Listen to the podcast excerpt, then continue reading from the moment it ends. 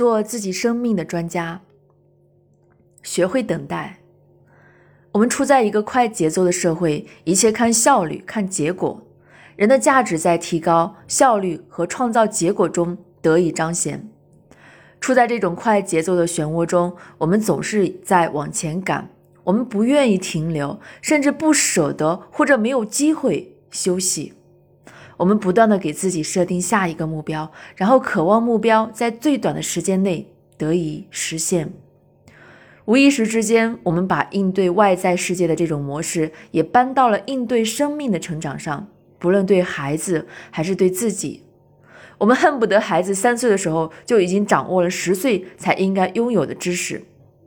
孩子成长中的任何一个现象、问题都有可能引发我们的焦虑和不安。这个问题怎么还没有过去？孩子好的成长状态怎么还不出现？当我们的生命，当我们自己走到生命成长路上的时候，我们同样不愿意等待。我们渴望自己一下子就能达到一个设想的状态，甚至想象在那一种状态下生活将是怎样的美好。成长过程中，一个平静的阶段，一个灰暗的过程，都有可能会引起我们内在的躁动。我怎么还是没有成长到理想的状态？你是否意识到这是头脑的声音？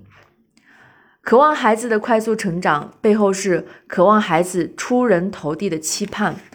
而不是关怀这个生命本身，渴望生命状态的快速改变，背后仍然是为了应对外部世界，而不是关注生命本身。这样一来，我们已经悄然把生命成长当成了应对外部世界的工具，于是我们依然，我们依旧会用头脑应对外部世界的方式来对待生命的成长。从头脑层面，我们不愿意等待。总奢望果的即刻出现，而实际上我们又总是把自己的注意力放在焦急的等待上，而不接纳当下的状态。我们不愿意接纳当下自己的状态，不愿意接纳自己当下所面临的问题。等待是思想上的一种状态，基本上它意味着你需要未来，而不是活在当下。